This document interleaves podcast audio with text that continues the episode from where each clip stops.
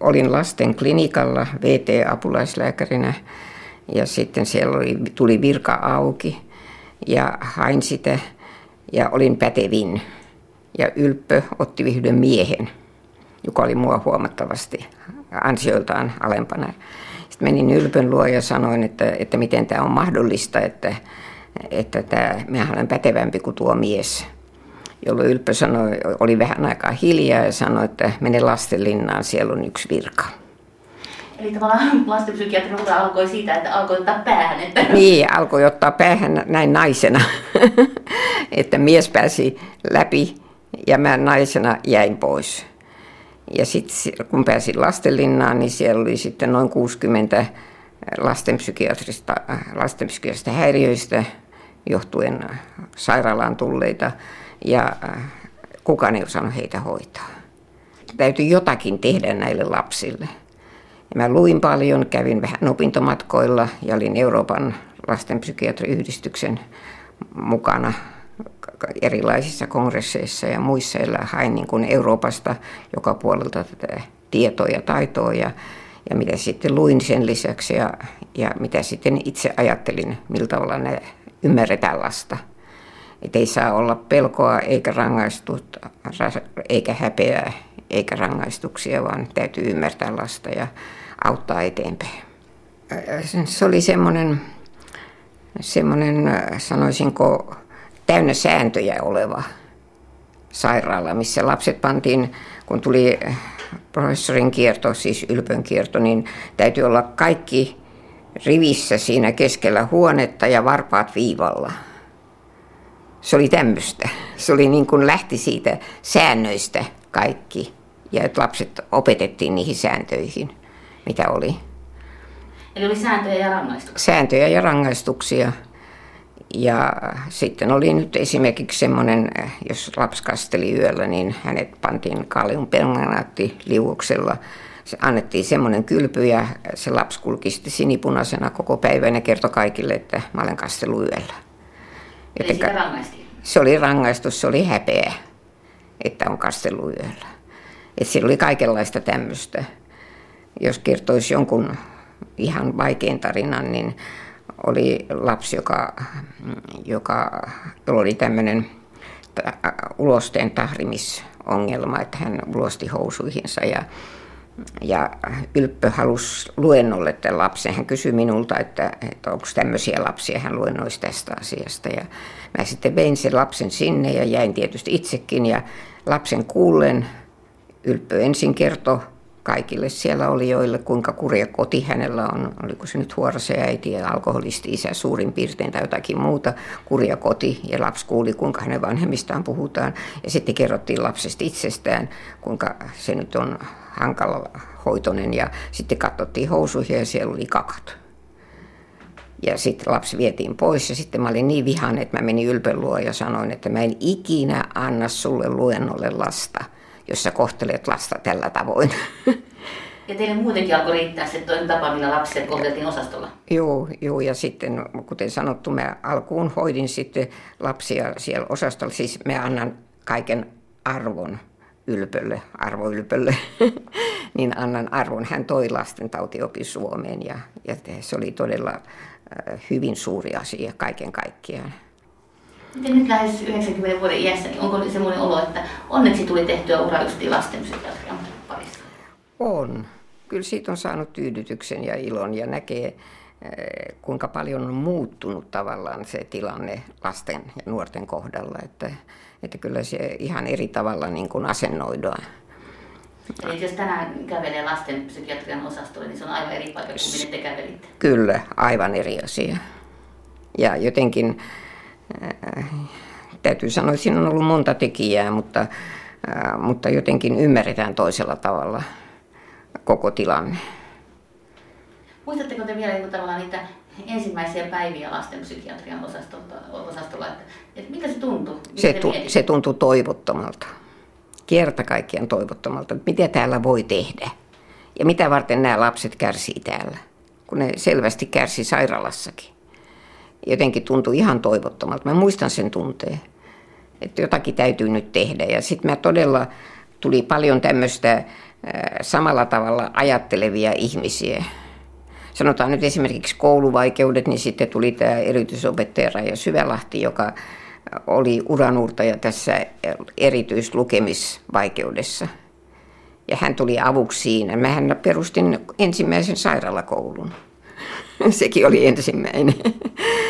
Ja, tuota, ja sitten ensimmäisessä sairaalakoulussa mm, niin tuota, se oli sitten sairaalan sisällä ja siellä oli rehtori Antti Teirikko, joka sitten yritti niihin ahtaisiin lastenlinnan osastoihin niin, tai sinne niin saada sen koulun jollakin tavalla sujumaan. Ja hän käytti kaikki komerot niin, että, että mä rupesin ihmettelemään, että onko täällä enää muulle tavaralle tilaa, kun koulu täyttää kaikki komerotkin. Mutta hän pani sen sitten alkuun ja, ja siellä oli vissiin mun aikanani neljä vai viisi opettajaa. Ja, ja sitten rehtori Teerikko ja, ja sitten nykyään se koulu on, on tota Auroran sairaalan alueella ja sitten on siinä vastapäätä on siinä koulu, sairaalan koulu, jossa on kaiken maailman kemian ja fysiikan ja talous opin ja kaiken maailman luokat erikseen, että se on ihan toisenlainen se sairaalakoulu tällä hetkellä kuin mitä se oli silloin. Tämä on ihan, että kerroitte, että miten tärkeitä niin kuin, monet noi, tavallaan työntekijäryhmät oli, että esimerkiksi puuseppä oli tärkeä Puuseppä oli tärkeä ystävä ja työntekijä ja, ja hän sen sijasta, että olisi rangaistu lasta, joka rikkoo tuolin, niin sen sijaan hän tuli osastolle ja sen rikkojan kanssa korjasi sen tuolin. Jolloin lapsi oppi sen, että korjataan se, mikä on mennyt rikki. Ja hän oli jatkuva vieras siellä ja nyt kun mä käyn siellä äh, jossakin konserteissa, nyt olen menossa taas palmusunnuntaina Lastenlinnan ystävien konsertti, se on mun perustamani, niin niin, tuota, niin se puuseppä on siellä myöskin ja tulee juttelemaan ja liikkuu aika huonosti, mutta sinnehän vaan tulee. Ja sen takia ryhdyin sitten valtiovallan kanssa sosiaali- ja terveysministeriössä töihin, että, että tuli näitä professorin virkoja ja, ja sairaaloihin paikkoja näille lapsille siellä ympäri Suomea. Että siellä tuli Turku, Tampere, Kuopio, Oulu, tuli professorit ja, ja sen mukaan he rupes, rupesivat sitten sillä omalla alueellaan töihin. Että kyllä mä antaisin hyvin suuren arvon myöskin sille, että mitä nämä muut professorit sitten teki koko maata ajatellen. No te olette tosissaan Suomessa niin ensimmäinen lastenpsykiatrian professori. Olen. Ja ensimmäinen lastenpsykiatri, ensimmäinen nuorisopsykiatria, sitä riittää sitä ensimmäistä, kun todella aloitin sen työn. Ja, ja tuota, mulla on nämä kaikki nämä professorit, jotka sitten tuli näihin eri sairaaloihin, oli todella hyviä ystäviä. Että meillä oli paljon yhteistä, yhteisiä kokouksia milloin missäkin, että yritettiin pitää niin kuin koko maan tasoa yllä. Se teidän pitkä uuden aikana, niin miten tavallaan lasten hoito muuttui? No se muuttui nimenomaan siinä, että, että lasta alettiin ymmärtää että lapsen kanssa ollessa niin, niin yritettiin tajuta, mitä lapsi tarvitsee ja mitä, mistä, mistä, mitä hän suree, mitä hän pelkää. Jotenkin siitä lapsen ymmärtämisestä tuli hyvin tärkeä asia. Ja siinä oli sitten monta eri, tietysti psykologit toivat niitä testejä ja saivat ja monta kertaa ihan tuli hyviä ystäviä näiden lasten kanssa ja kuka aina kulloinkin sitten pääsi lasta lähelle. Sitten oli myöskin semmoinen omahoitajasysteemi, jonka perusti lastenlinnaan, että omahoitajalla saattoi olla kolmekin lasta, mutta kuitenkin se oli sen jokaisen lapsen omahoitaja, joka oli sitten lähempänä lasta ja kuunteli ja, ja jutteli. Ja yleensä sitten, kun vanhemmat tuli katsomaan, niin se oli tämä omahoitaja oli mukana siinä. Ai omahoitajasysteemikin on teidän tuoma? Se on minun tuomani myöskin. Joo. tämä omahoitajasysteemi, joka nykyään näyttää olevan, kun mä menin itse sairaalaan, niin siellä tuli mulle omahoitaja tässä iässä. Tuntuiko tutulta? Tuntui, tuntui tutulta, kun tuli yksi hoitaja sisään ja sanoi, mä olen nyt teidän omahoitaja. Tuttu idea. Tuttu, tuttu idea tuli vastaan nyt sitten vanhus, vanhuksen kohdalla näette niin kuin, lasten kohdalla niin lääkehoidon kehityksen? Että... No tuota, mä olen oikeastaan lääkkeitä vastaan aika paljon. Joskus tarvitaan ja se on ihan tarvittaessa se on ihan hyvä asia. Mutta äh, lääkkeis, lääkkeiden kautta ei kannata hoitaa. Niitä lastenhoitoja lääkkeiden kautta se ei ole mikään lähtökohta? Se ei ole lähtökohta koskaan. Se on korkeintaan sitä, että, että tarvittaessa voidaan vähän ehkä sanotaan vaimentaa aggressiivisuutta, että paremmin voidaan keskustella ja jotakin tämmöistä, mutta sitten lasten terapia tuli ihan asia erikseen, että siinä oli sitten aika paljon tekemistä, että tuli myöskin nämä, nämä terapiakoulutus koko maahan lasten ja nuorten alalla. Miten siihen tavallaan siihen tuota, lasten, puhumaan lasten terapioista ja muusta, niin miten siihen suhtauduttiin aluksi? No tuota, jotkut hyväksy, jotkut ei. Kyllä se oli semmoista taistelua sen puolesta myöskin. Miten sitä tavallaan, mitä epäilijät sanovat? Epäilijät sanoivat, että lapsi irrotetaan jostakin ympäristöstään ja, ja annetaan niin kuin lapselle liikaa valtaa tai jotakin muuta vastaavaa. Että yritettiin niin kuin estää, että lasten piti olla kilttejä ja alistuneita. Mutta tuota, niin päinhän se ei ole, vaan nimenomaan esimerkiksi lapsen ja äidin suhdetta, isän suhdetta. Siinä oli yksi suuri asia, että saatiin isät mukaan. Ja isät oli, aika hyvin tuli, kun heidät hyväksyttiin. Se oli yksi semmoinen asia, jota mä ajoin, että isät mukaan tähän asiaan. Et isätkin on olemassa. Isät on olemassa ja isistä on hyvin paljon hyötyä lapselle. Ja kun ajattelee sitä esimerkiksi, miten poika samaistaa itsensä isään ja, ja tuota, miten tyttö tarvitsee isän arvostuksen kasvaakseen naiseksi, niin kyllä siinä on isällä hyvin paljon tekemistä. Ja silloin alkuun isiä ei ollut missään. Niitä saa hakemalla hakea. Ja isät oli ihmeessään, että tarvitaanko minuakin. että se oli kans, siinä oli niin monta, monta eri asiaa jotka niin tavallaan, niin kuin sanotaan, että nyt nykypäivänä niin tuntuu helposti meistä itsestään selvältä. Joka nyt on ihan selvää. Niin, niin silloin se oli uutta ja, ja taistelun takana. Että siinä oli hyvin paljon tämmöistä, se oli hyvin monimuotoista. Mitkä te koette, että on ollut tavallaan siis teidän uran aikana siis sellaisia hetkiä, jolloin teistä on tuntunut, että nyt tämä menee oikeaan suuntaan? No ne tuli paljon myöhemmin, että se oli se alku oli minusta, kun mä nyt jälkiinpäin ajattelen, niin se oli semmoista taistelua. Että, mutta sitten vähitellen alkoi tulla arvoa, esimerkiksi terapiatyö on, on nyt saanut tavattoman paljon arvostusta ja on yhdistyksiä, jotka sitä ylläpitää että se, on, se terapiatyö on tullut selvästi eteenpäin. Sitten oli yksi oli semmoinen, jota alkuun ei arvostettu yhtään, kun yritti tehdä tiedettä. Se oli yksi asia, täytyy päästä eteenpäin. niin oli sitten se tieteenteko ja se, sitä ei niin kuin lasten alueella arvostettu alkuun ollenkaan, että siinä oli muistan tiedekunnassa, niin sain hyvin paljon halveksuntaa suorastaan, että tuommoista. Ei, ei silloin mitään arvoa. Kun... Jotain lastenpsykiatriaa. Niin, että jotakin tämmöistä, niin mä muistan oikein, se oli vissiin kemian professori, joka piti semmoisen halveksivan puheen, että, että oli joku asia, joka, jota mä yritin viedä eteenpäin, niin ei tuommoista. Niin mä muistan sen, jos kertoisi.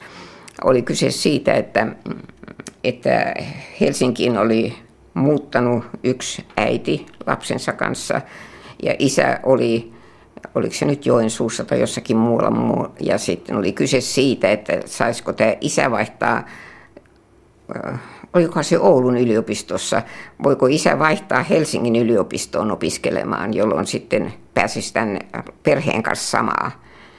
Ja se oli siellä tiedekunnassa niin kuin ratkaistavana tämä mahdollinen siirto, ja mä pidin aikamoisen puheen siitä perheen yhdistämisestä. Tämä kemian professori halveksi minut täysin, ja se meni läpi, mitä mä yritin.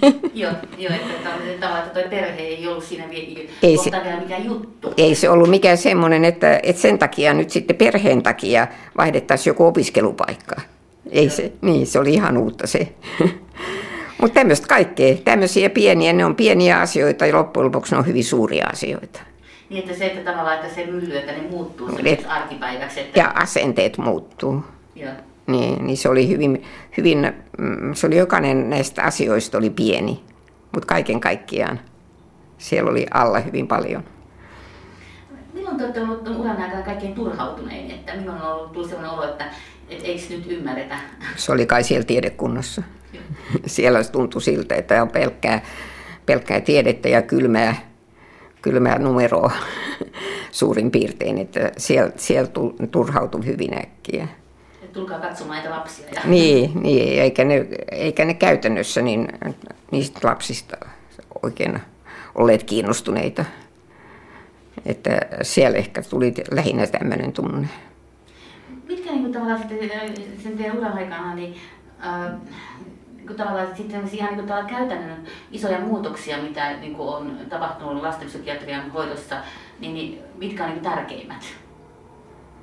Mm. Mitä osittain jo... Tuota, on kai jo tullutkin. Joo, niin, tätä, jos, sen, jos senkin tiivistäisi, niin nimenomaan se, että, että alusta asti ymmärrettäisiin lapsen tarve ja, mitä, ja se rakkaus, mikä on, niin se pitäisi tulla ihan alusta asti, jotta siihen tulisi se varhaisvuorovaikutus. Siitä mä oon hyvin paljon puhunut, että varhaisvuorovaikutus ihan pienen lapsen ja äidin tai isän välillä on tavattoman tärkeä asia, koska siihen perustuu lapsen koko persoonan kasvu ja kehitys. Ja se on ollut tavattoman, se oli silloin ihan uutta sitten sitä ei, luultiin, että lapsi ei, ei vielä tajua mitään. Kun se tajuaa ensimmäisestä päivästä alkaen, niin jo silmät kertoo, että se lapsi tajuaa. Ja se oli niin kuin ihan uutta, kun tykättiin, että se on ensimmäinen vuosi on nyt vähän semmoista, että ei se lapsi nyt vielä ymmärrä mitään. Mistä te tajusitte sen, että kyllä lapsi tajuaa? No en tiedä, mistä se lähti liikkeelle. Ehkä omista lapsista myöskin, kun ne syntyivät ja muistan, kun ensimmäinen syntyi, niin mä tulin, niin sitä voisi kertoa opiskeluajasta, että silloin oli sota.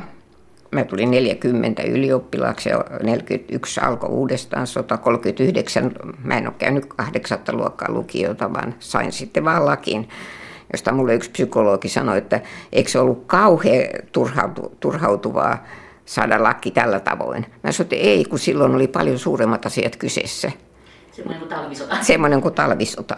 Niin ei, ei siinä ajatellut, että sainko mä lakin sillä tavalla vai tällä tavalla. Mutta joka tapauksessa 41 alkoi uudestaan sota ja silloin sitten se opiskelu oli semmoista, että oli puoli vuotta opiskelussa ja toisen puoli vuotta työssä.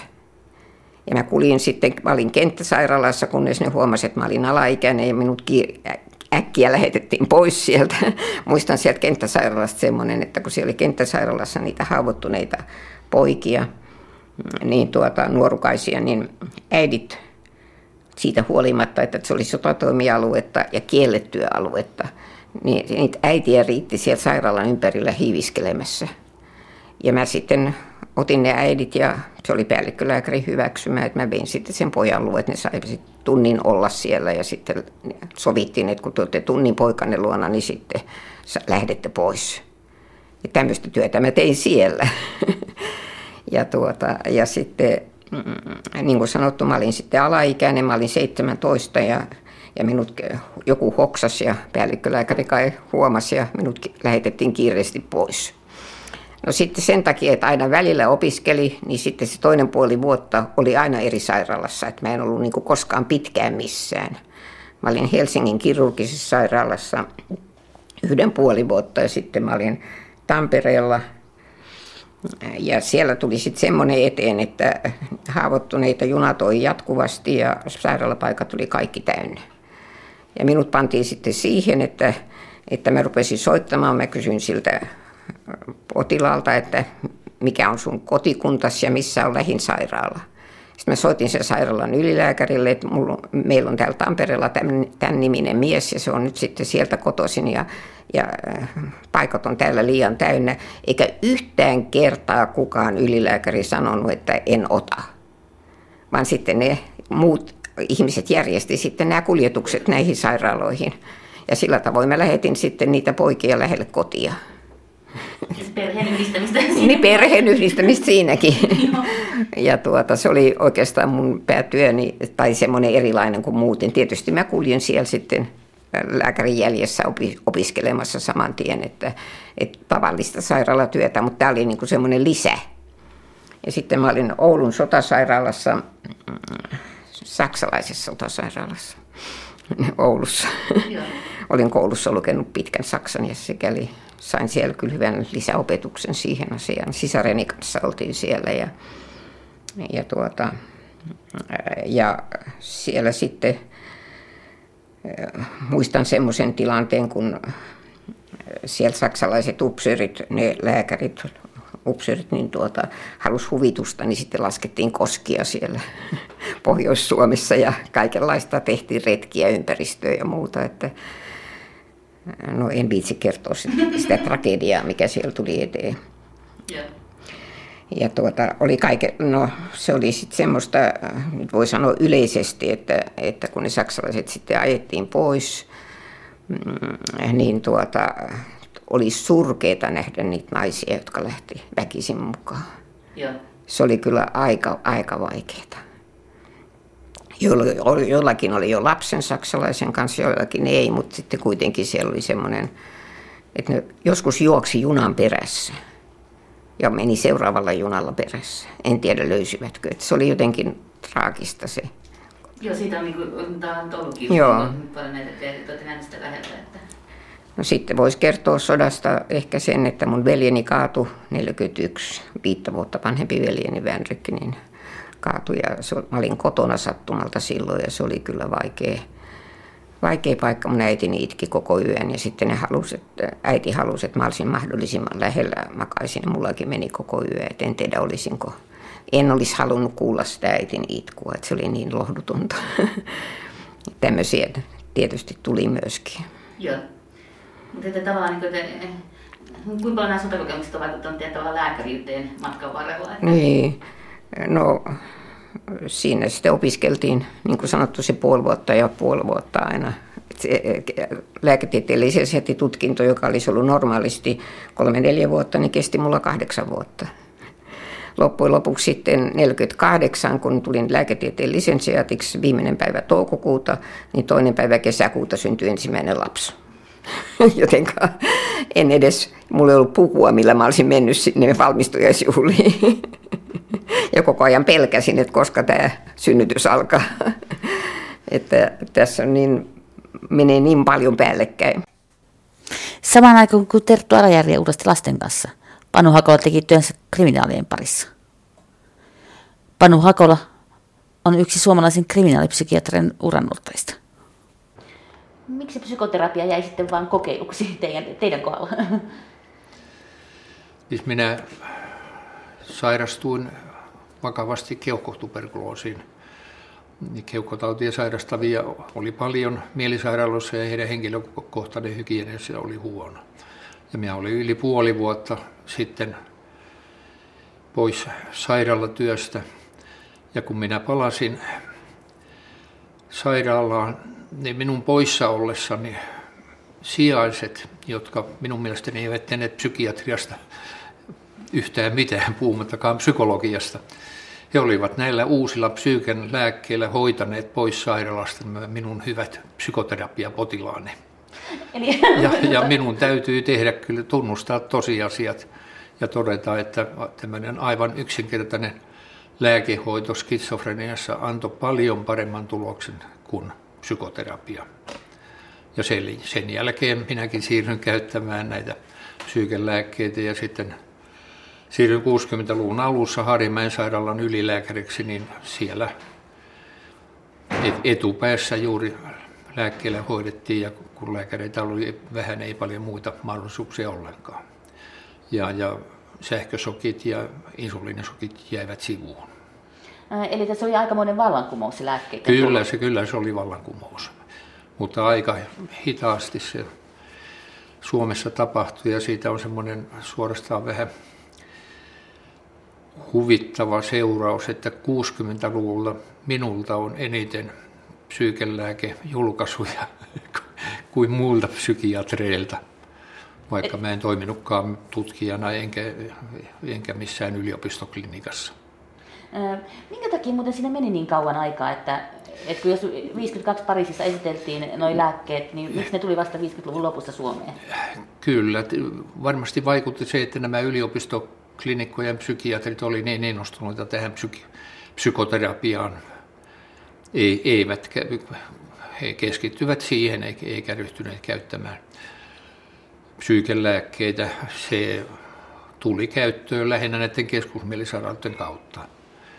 Arno Harenko oli eräs juuri näitä muurin murtajia. Joo, eli tota, tätä yhtä muurimurtajaa ollaan jo haastateltu. Että, joo, joo. toi, mm, miten sitten, mikä vei sitten tuota tien tähän niin kriminaalipsykiatrian puolelle? Josta olette si- siihenkin tuli, tuli sarja sattumia. Turussa, kun mä olin yliopistoklinikassa, silloin lääkäreiden palkat oli olemattoman pienet. Apulaislääkäri sai saman kuin mielisairaanhoitaja, osastolääkäri saman kuin osastohoitaja. Oli pakko olla sivutöitä. Mä sain sivutyön sitten vankimielisairaalasta Turusta vuonna 1955 ja jatkoin sitä vuoteen 60. Ja siinä samalla rupesin sitten opiskelemaan sosiologiaa professori Esko Aaltosen johdolla ja, ja tein sitten laudaturtyökin näistä kriminaalipsykopaateista. Että minulla oli sitä taustaa oli valmiina. Ja, ja täällä sitten vuonna 60 sattui semmoinen traaginen tapaus, että Gunnar Lindqvist, niin ylilääkäri, kuoli sydäninfarktiin kesken kierron ja täällä vapautui paikka. Ja minä pidin tätä parempana kuin sitä Harri Harjamäen paikkaa monestakin syystä. Ja, ja kun minulla oli nyt sitten kokemusta rikollisista ja, ja kriminologiasta, niin ei ollut sitten semmoista estettä tai pelkoa tulla tänne. Mikä tota noin, niin, äh, sitten tavallaan, että kun tämä, tämä psykopaattien tota, kun aloit tutkimaan tai heitä niin kuin, ensimmäisiä kertoja niin kuin, tapasit ja muuta, niin minkä tavo- tavalla siis tämä puoli eroaa niin kuin, muusta normaalista mielisairaudesta? Joo, e, eroaa hyvinkin paljon. Siis heitä oli vankimielisairaalassa oikeastaan niin ei se niinkään ollut tarkoitettu heille, mutta suurin, suurin osi, osa oli tällaisia, siis luonnonvikaisten yleinen toimintakykyhän on, on paljon parempi kuin vakavasti mielisairaiden, esimerkiksi skitsofreniapotilaiden. Ja, ja samalla heidän kykynsä tehdä rikoksia on huomattavasti voimakkaampi. Ja, ja erikoisesti nämä antisosiaaliset psykopaatit eli luonnonvikaiset, niin he johtaa näissä, näissä tilastoissa ja, ja juuri rikollisten joukossa.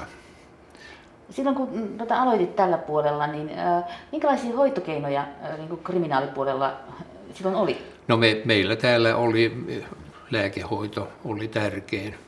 Ja silloin kun minä muutin Harjamäestä tänne, niin minä suorastaan kauistun sen takia, että täällä käytettiin usein maksimaaliannoksia ja usein useita lääkkeitä yhtä aikaa. Ja ei kuulu hyvään lääketieteelliseen käytäntöön käyttää useita lääkkeitä, jos yhdellä pärjää. Ja minä usein niitä sitten vähensin niitä annoksia ja lopettelin to- toisia lääkkeitä, mutta joudun sen karvaasti toteamaan, että, että näitä suuria annoksia tarvittiin todella. No, mitä tapahtui, jos ei näitä suuria annoksia ollut? Oireet pahenivat. Ja tän, tännehän oli siis keskitetty nämä kriminaalipotilaat, jotka olivat valtakunnan vaikeimmin hoidettavia mielisairaita. Miten, minkälainen kokemus se oli sitten tulla tänne taloon? Että, niin että olitte jo kuitenkin kokenut, tai so, tota, olitte olleet psykiatrina siinä vaiheessa pitkään, niin järkyttikö joku, tota noin, niin, tai pistikö joku miettimään uudestaan asioita täällä? Neuvonnemmen sairaalalla oli monia hyviä puolia. Tämä oli valtion laitos ja tämä oli hyvin organisoitu ja toiminta oli sanoisiko, systemaattista. että se oli siinä mielessä helppoa. Suurin vaikeus oli lääkäripula, kun täällä oli vain neljä lääkärin virkaa. Minun lisäkseni ylilääkäri Sallas oli psykiatri. Sitten saatiin minun vaimoni siirtymään tänne. Ja tämä neljäs useimmiten oli sijaiskandidaatti ja yli 400 potilasta. Miten te pärjäsitte? No huononlaisesti. Työ oli aika, aika raskasta. Näitä lisävirkoja saatiin sitten vasta 70-luvun loppupuolella. Miten, niin kuin, minkälaista se työ siinä vaiheessa oli? Eli että, niin kuin, että ihan semmoinen konkreettisesti, että, niin kuin, että mitä ne, jos tuo määrä potilaita, niin, niin mitä kerittiin tehdä? Niin, kiertoja käytiin osastoittaa. Meillä jokaisella oli useita osastoja, 13 osastoa, neljä, neljä lääkäriä. Niitä oli useampia. Minulla ylilääkärinäkin oli omia osastoja ja, ja usein ne tapahtui sillä lailla, että keskusteltiin osastohoitajan kanssa ja sieltä sitten otettiin niitä potilaita, joita oli sitten syytä katsoa tarkemmin. Minä kyllä har, harrastin sellaista klassillista lääkärinkiertoa, että kiersin koko osaston läpi ja voisi sanoa, että Harjamäen sairaala ei koskaan toipunut sitä järkytyksestä, kun minä menin sinne alkajaisiksi, kierrin, kierrin koko sairaalan läpi. Ei potilaat olleet sellaiseen tottuneet. Niin, että lääkäri tulee luo. Niin, joo, näin, näin voisi sanoa. Mitkä sitten, tota, nyt 80 vuoden iässä niin, on professori Arno, emeritus professori olette, tota, niin, mitkä on niin ne tavallaan kovimmat niin kuin oivallukset teillä niin kuin tästä kriminaalipsykiatriassa, että, niin kuin, että mitkä on ollut ne aha-elämykset uran aikana? Niin, äsken oli puhe niistä järkytyksistäkin. Ja, ja kovin järkytys oli sitten tämä Rampton-ohjelma televisiossa 80-luvun alussa – jossa väitettiin, että Ramptonin mielisairaalassa, joka oli vastaava sairaala Englannissa, niin kohdeltiin potilaita hyvin huonosti. Ja Norjassa oli ollut samanlainen skandaali 60-luvun lopussa. Se oli Reitijärjetin sairaala. Ja kyllä niissä epäkohtiakin oli Reitijärjetin sairaalassa. Potilaat sisääntulon jälkeen pantiin kuukaudeksi remmeihin, siis sidottiin vuoteeseen mitä ei Suomessa, ei missään tunnettu semmoista menetelmää. Tosin näissä kummassakin niin vahvasti liioteltiin niitä, niitä epäkohtia, mutta toimenpiteet oli aika kovat Riitijärjentin sairaala. Päätettiin lakkauttaa ja ylilääkäri siirtyi eläkkeelle ja eiköhän siitä apulaisylilääkäri erotettiin ja mitä kaikkea tällaista siitä oli seurauksena sitten, että me täällä saimme sitten median niskaamme ja kysyttiin, että kohdellaanko meitä täällä yhtä, yhtä huonosti kuin, kuin Ramptonissa. Ja täällä sitten, mä muistan sen vapun jälkeisen päivän, mainos television ryhmä tuli tänne kuvaamaan ja, ja kun he tutusti sairaala, he olivat siis varautuneet, että tämä on Suomen Rampton. Ja sen jälkeen he teki suorastaan niin mainoskuvan Niuan niemen sairaalasta, että kuinka hyvä paikka se on. Mutta, mutta tämä epäluulo ja syyttely Niuaniemen sairaala, Mustasaaren sairaala vastaan se jatkuu ja, ja siinä sai kyllä tehdä tosissaan töitä näiden syytösten torjumiseksi. Ja oli erikoista, että siellä oli joukossa oli psykiatria, joista saattoi sanoa, että he eivät olleet koskaan nähneetkään hyvin vaikeahoitosta mielisairasta, puhumattakaan sitten oikein vaarallisesta mielisairaalasta. Ja, ja tämä johti siihen, että päättelin, että tämä ala ei pärjää muuten muuta kuin, että saadaan professorin oppituoli ja saadaan tieteellinen tutkimus käyntiin ja saadaan ulkolaisiin alan aikakauslehtiin julkaisuja, jolloin sieltä saadaan semmoinen selkänoja, joka sitten kestää kotimaassakin. Millä tutkimuksilla aloitettiin sitten? Et mitä, niin kuin, tavallaan, mitä alettiin tehdä? Siinä oli hyvin paljon kaikenlaisia. Siinä ensimmäinen sattui olemaan se, että olin täällä kokeillut epilepsia, lääke, karbamazepiniä juuri näiden väkivaltaisten skitsofrenikkojen hoidossa. Ja, ja se tehosi oikein hyvin. Mistä tämä idea oli tullut, että kokeillaan sitä?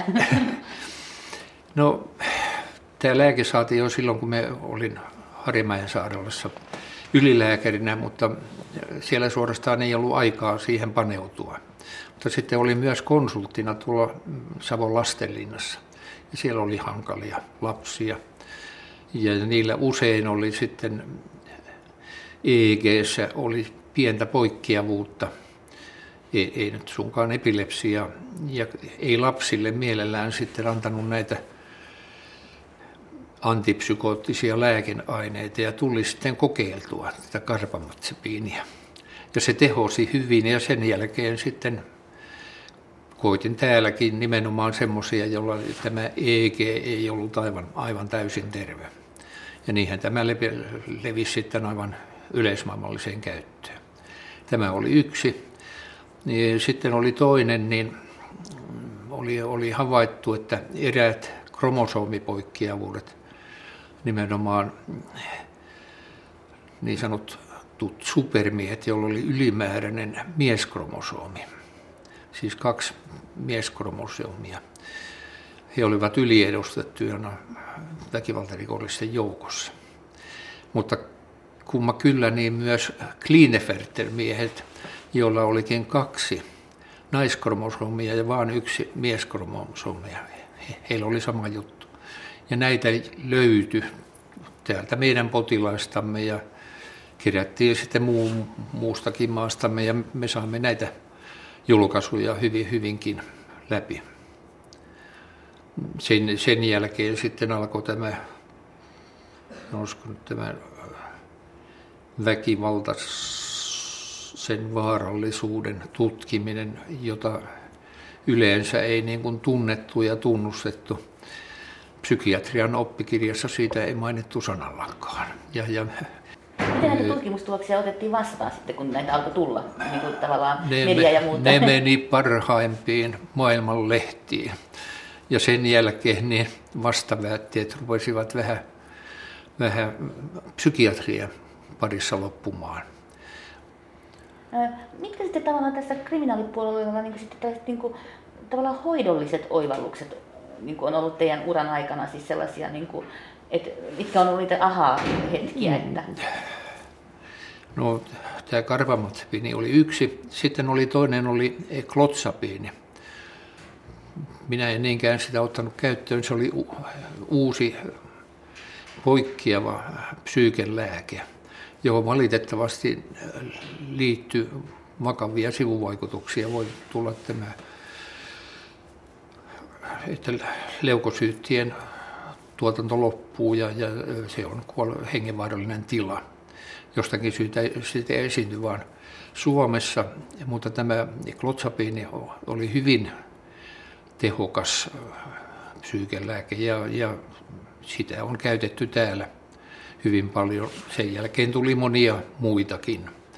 No sitten kun täällä kun hoitojat on pitkiä, niin oikeastaan koko Niemen sairaalan historian aikana on kiinnitetty huomiota siihen, että olosuhteet täytyisi, täytyisi järjestää niin kuin mahdollisimman normaaleiksi, että on, on ollut työterapiaa ja, ja viihdytysterapiaa ja psykoterapiakin on, on monenlaista ryhmäterapiaa ja tämänlaisia.